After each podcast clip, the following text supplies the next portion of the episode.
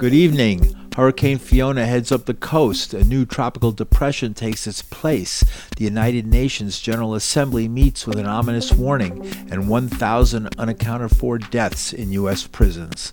With these and other stories, I'm Paul DiRienzo with the news for Tuesday, September 20th, 2022. Hurricane Fiona blasted the Turks and Caicos Islands on Tuesday as a Category 3 storm after devastating Puerto Rico, where most people remained without electricity or running water, and rescuers used heavy equipment to lift survivors to safety. The storm's eye passed close to Grand Turk, the small British territory's capital island. The National Weather Service says Fiona has turned north towards Canada's maritime provinces, but not to rest easy, with another storm brewing in the Atlantic. This system here to the east of the Windward Islands now has a high chance of formation over the next five days. We're expecting it to move across the Windward Islands and into the uh, eastern and central Caribbean Sea. And we, uh, you can see the shower and thunderstorm activity associated with the system has gotten better organized since yesterday. It's moving quickly off to the west at about 15 to 20 miles per hour. And we are expecting a tropical depression to form by the time it gets into the Caribbean Sea. So this is a system that folks in the Windward Islands are going to want to pay attention to in the next couple of days as it moves across them. You could see heavy rainfall, some gusty winds, and everyone in the Caribbean is going to want to pay attention to this system as conditions do appear favorable for this system to go on and develop more as it moves into the Caribbean later this week and this weekend. Rain was still lashing parts of Puerto Rico and the Dominican Republic on Tuesday. Authorities said they had restored power to nearly 300,000 of the island's million and a half customers. Puerto Rico's governor warned it could take days before everyone has electricity. And the world's problems seize the spotlight today as the United Nations General Assembly's yearly meeting of world leaders opened with dire assessments of a planet beset by escalating crises and conflicts. Secretary General Antonio Guterres said, Our world is in peril. Let's have no illusions. We are in rough seas. A winter of global discontent is on the horizon. A cost of living crisis is raging, trust is crumbling, inequalities are exploding, and our planet is burning.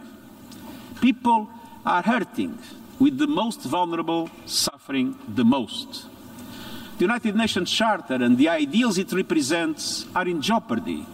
We have a duty to act, and yet we are gridlocked in colossal global dysfunction. The international community is not ready or willing to tackle the big, dramatic challenges of our age. This crisis threatens the very future of humanity and the fate of our planet. Other leaders said the same. We live in an era of uncertainty and shocks, Chilean President Gabriel Boric said. It's clear nowadays that no country, large or small, humble or powerful, can save itself on its own. Meanwhile, Turkey's President Recep Erdogan touted the grain export deal that opened ports to food shipments from war torn Ukraine.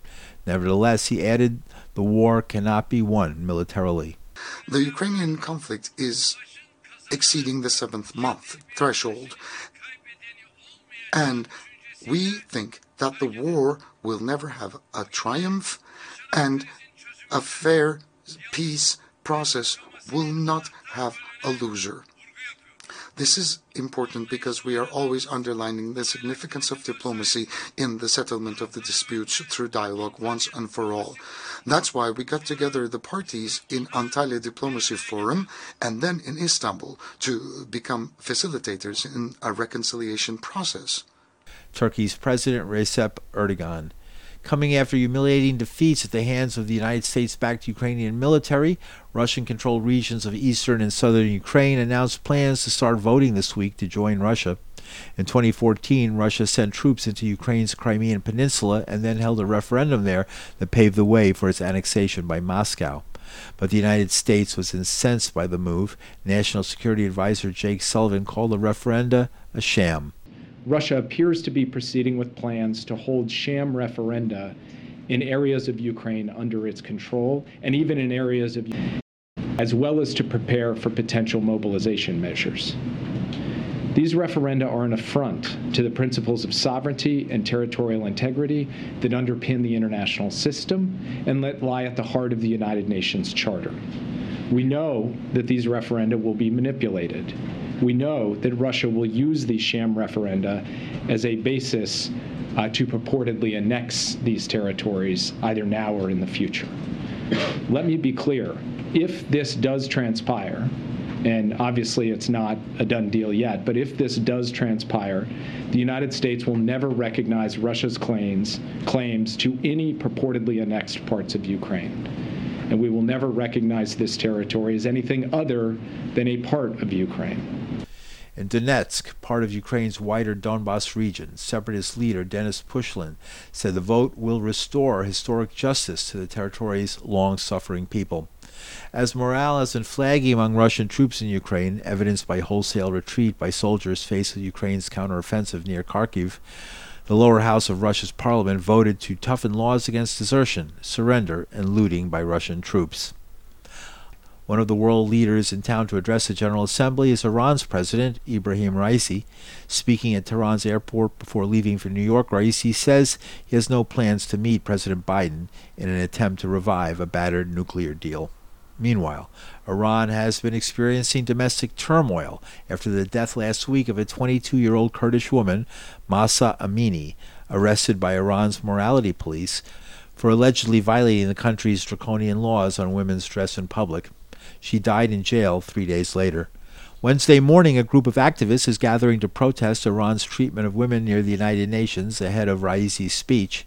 Author and journalist Larry Everest was in Iran during the 1979 revolution. He says Iran's government is a reactionary mess. Paul, good to be with you. I've been very active recently with the International Emergency Campaign to Free Iran's Political Prisoners Now.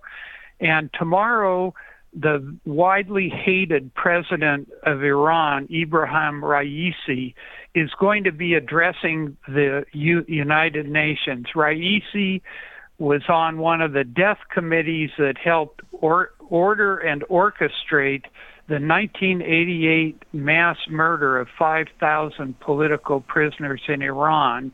And since he's become president of Iran, executions, repression, and uh, the brutality of this regime has increased, as have the very courageous protests by the Iranian people.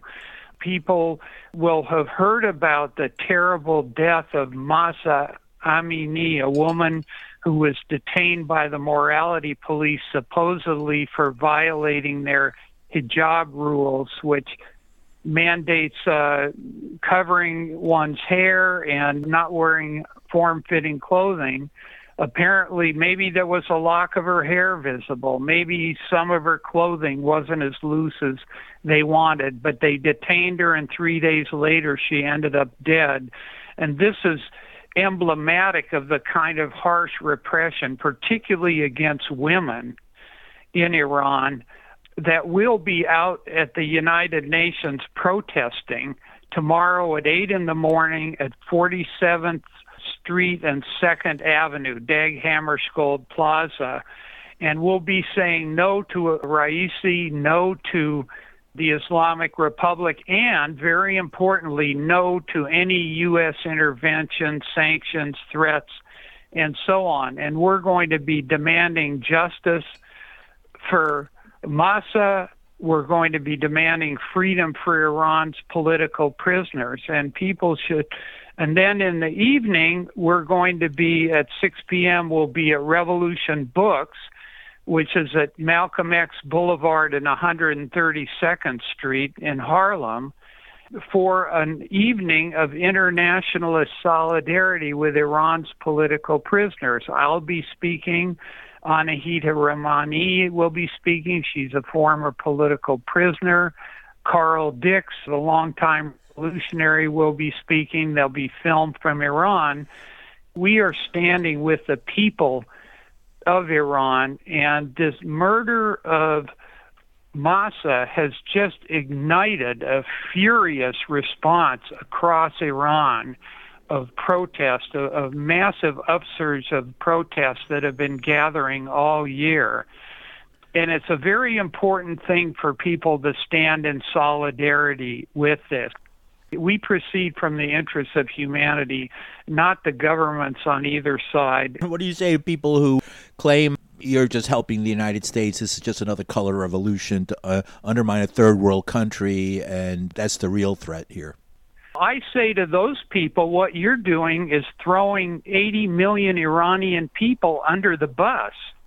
You're accepting and validating the medieval religious fundamentalist enslavement of women.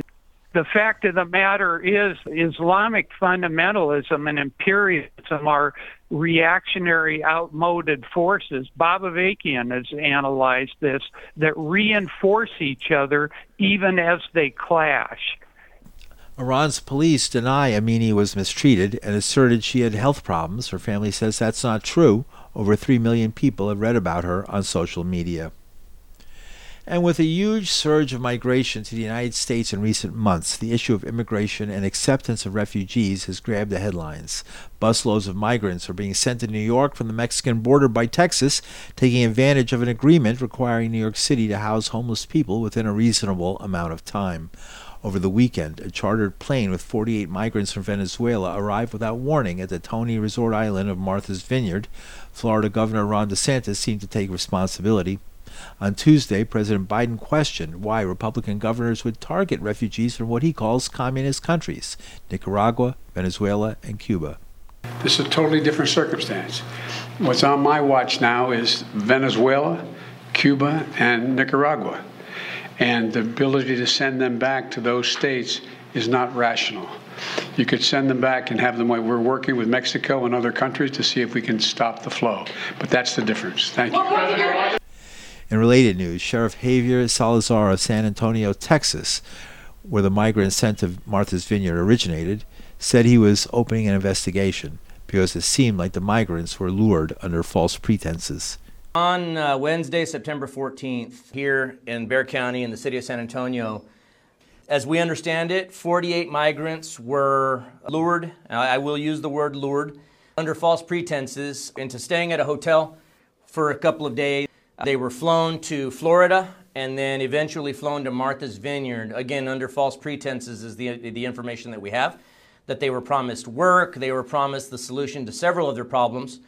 They were taken to Martha's Vineyard for what we can gather for little more than a photo op, video op, and then they were unceremoniously stranded in Martha's Vineyard. And I believe that they were preyed upon. Somebody came from out of state, preyed upon these people, lured them with promises of, of a better life, which is what they were absolutely looking for, with the knowledge that they were going to cling to whatever hope they could be offered for a better life, to just be exploited and hoodwinked. Sheriff Javier Salazar of San Antonio, Texas. In New York, Mayor Eric Adams says 11,000 migrants have shown up, mostly by bus at the Port Authority. Adams says 8,000 migrants are still in the city shelter system. New York City has a robust network of agencies and churches set up to handle emergencies, although budget belt tightening has moved the mayor to question the agreement requiring the city provide shelter to anyone who asks. A radical priest, Juan Carlos Ruiz of the Lutheran Church of the Good Shepherd in Bay Ridge, Brooklyn, has been helping migrants and unhoused people for decades. He tells the news it's as if Mayor Adams is in cahoots with the Texas and Florida governors to force a change. Something amiss. Well, it's been quite a while for that. It it didn't just begin. You know, this kind of a river of people have been coming to our shores for many years. It has been unacknowledged. It has been politicized by Texas governor and Arizona's. It's being used as a strategy to have a negative impact. We know that New Yorkers and these so-called sanctuary cities have this sense that they have to be caring for the neighbor the mm. mayor and the people from the south they want to break somehow that tradition long standing tradition of being neighbors to your neighbor.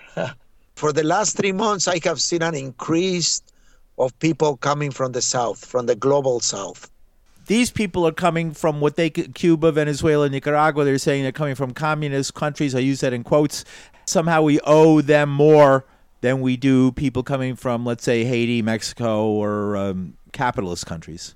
I think we do owe them more in the sense that there is foreign policy that targets the so-called communist countries. It dehumanizes whole countries, it steals their self-determination, self-governance, foreign policy that somehow criminalizes ways of life and governance. We need to decry that. That's not American democracy. In some minds, it is that uh, American democracy is that this brutal, radical, capitalistic state of, of things in which the person is but a means to an end.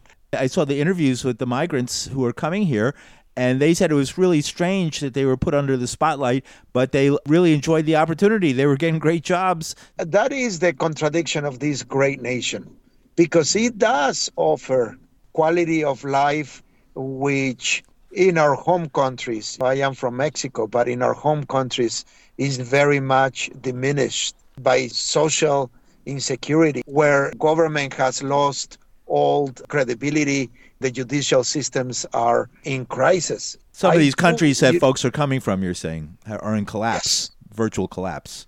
These institutions that are collapsing, uh, sometimes uh, institutions that are complicit with the American government. It is easier to invade a country. It is easier to extract the resources of a country that is in chaos. You thought the mayor was sort of Mayor New York, Mayor Adams was sort of in on this. In the, the public shelter here in New York, where most of the people are being directed to, it's called it's in collapse. Historically, it's been so. What's new with these new waves of immigrants is you is that you have a lot of Afro Caribbean people being pitted against another population that fills our public shelter, pitted against another population that has been historically bereft of their resources to live dignified lives in this city. If you ask me as a spiritual leader what we demand for the city to really invest on housing and not only for these newly arrived immigrants but for all residents in New York City. Juan Carlos Ruiz of the Lutheran Church of the Good Shepherd in Bay Ridge, Brooklyn. The use of bus tickets to get rid of the unhoused is nothing new. Each year, United States cities give thousands of homeless people one way tickets out of town. And in Washington, D.C., the International Association of Firefighters joined a rally Tuesday to protest what they say are the federal government's inadequate efforts to regulate and remove cancer causing chemicals from the environment. The firefighters joined the SAFE Coalition, seeking tougher regulation on cancer causing chemicals, which are found in firefighter gear. Firefighter Jason Burns had this to say I've looked at too many widows, looked at too many fatherless children. I've had enough. I'm willing to fight. I'm not going to tolerate you know, this, this carcinogen in my gear forever just because it's not profits over people. We will prevail. Um, we will, absolutely. Uh, and and I, I want to close with this before I introduce our next guy here. Um, but I need to thank you for the work you're doing. There, there is an overuse and overabundance of toxic chemicals in everyday products and everything that we go, every burning building that we go into. And so the work that you guys do, you might not know it, indirectly you are making my job safer. So for that, I offer you a personal thank you. I appreciate what you're doing. The rally comes on the heels of the annual Fallen Firefighter Memorial Weekend this year, commemorating 469 firefighters who died in the line of duty in 2020 and 2021. Cancer caused the deaths of 75% of those fallen firefighters. And in related news, the Department of Defense announced that Secretary of State Lloyd Austin has appointed Admiral John Wade as commander of Joint Task Force Red Hill. Wade has one job to manage the defueling of World War II era fuel tanks at a military base in Hawaii. The fuel is leaked into nearby wells, poisoning drinking water at the base. Uh, so, yesterday, Secretary Austin announced the appointment of U.S. Navy Rear Admiral John Wade as the commander of the Joint Task Force Red Hill. Upon taking command, Rear Admiral Wade's sole responsibility will be to ensure the department's safe and expeditious defueling of the Red Hill bulk fuel storage facility in Oahu, Hawaii. The Department of Defense and the United States Navy remain focused on the health and safety of our military families and the people of Hawaii, and the Secretary is confident that Rear Admiral Wade will continue to do everything necessary to protect the local communities and the environment affected by Red Hill. Ensuring clean, safe drinking water to our families and communities while addressing their continued health and safety concerns is among DoD's highest priorities. As he carries out this important mission, Rear Admiral Wade will work closely with the Hawaii Department of Health, the Environmental Protection Agency, and the local community to defuel the Red Hill facility while making environmentally protective decisions. The expedited refueling could have the tanks empty of jet fuel by the summer of 2024. Adnan Syed, the man whose legal saga spawned the hit podcast Serial, walked away from a Baltimore courthouse Monday free of shackles after 23 years. How do you feel? How do you feel? Right there, right there. Adnan, how do you feel? Yeah, Let's get him in the car. No, no, the white Yukon, water, white Yukon, Yukon, right here. Come on. How do you feel, man?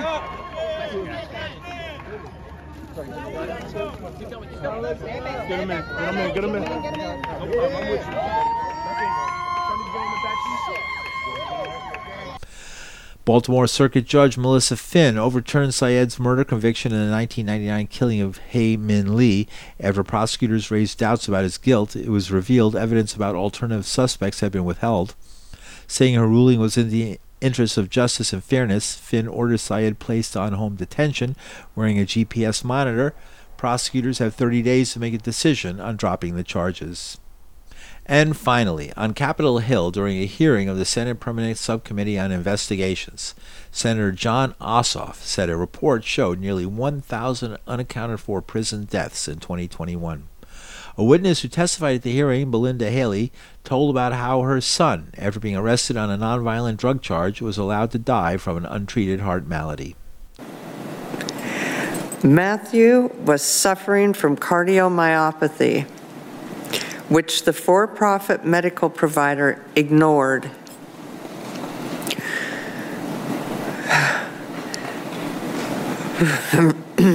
Studies show that the prognosis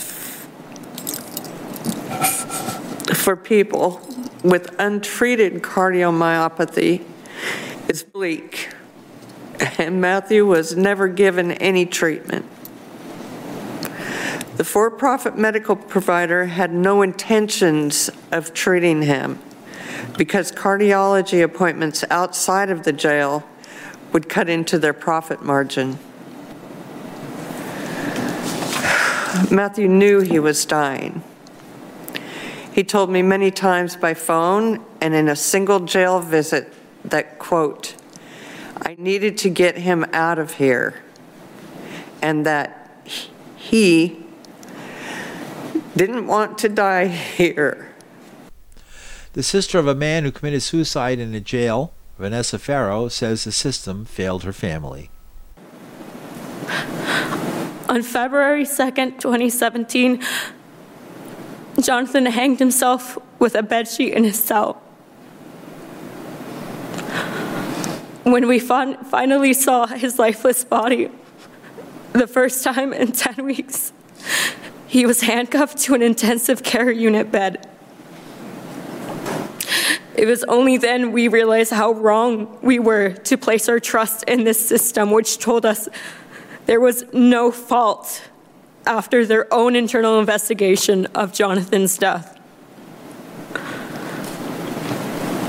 It is only through our, our own insistence over the past five years that we have come to learn how hard Jonathan tried to receive help, how belittled he was, how no one believed him, how so many other people have died in the same jail under the same conditions. Witnesses testified the Department of Justice was ignoring the Death in Custody Reporting Act and failing to determine who and why people are dying behind bars. Law professor Andrea Armstrong of Loyola University New Orleans says she's tasked her law students with collecting data the government won't. But unfortunately, due to changes in the federal collection of data on deaths, we will no longer be able to identify patterns like these. That's because the Department of Justice no longer collects information on incident locations within a prison or jail. It also doesn't collect information from facilities where there were zero deaths, meaning it will be harder for facilities to learn from each other what works and what doesn't work. Changes in what's collected is not the only problem. In addition, the Department of Justice is undercounting deaths. For deaths in 2020, Louisiana reported six total deaths to the Bureau of Justice Assistance. In contrast, Loyola law students identified 180 deaths in 2020 in Louisiana prisons and jails. And multiple sheriffs informed our students that they were no longer required to report deaths in custody for federal data collection. And if Louisiana's experience is similar to those of other states, 2020 will be the first year in almost two decades in which the Department of Justice cannot tell us who is dying behind bars and why. Armstrong says the vast majority of deaths in jails occur when the prisoner is in solitary confinement, often called segregation. And that's some of the news for Tuesday, September 20th, 2022. The news was produced, written, and anchored by myself, Paul DiRienzo. You can get the news at pauldirienzo.com or at your favorite podcast source. You can also support the news at our Patreon page. From New York City, I'm Paul DiRienzo. Thanks for listening.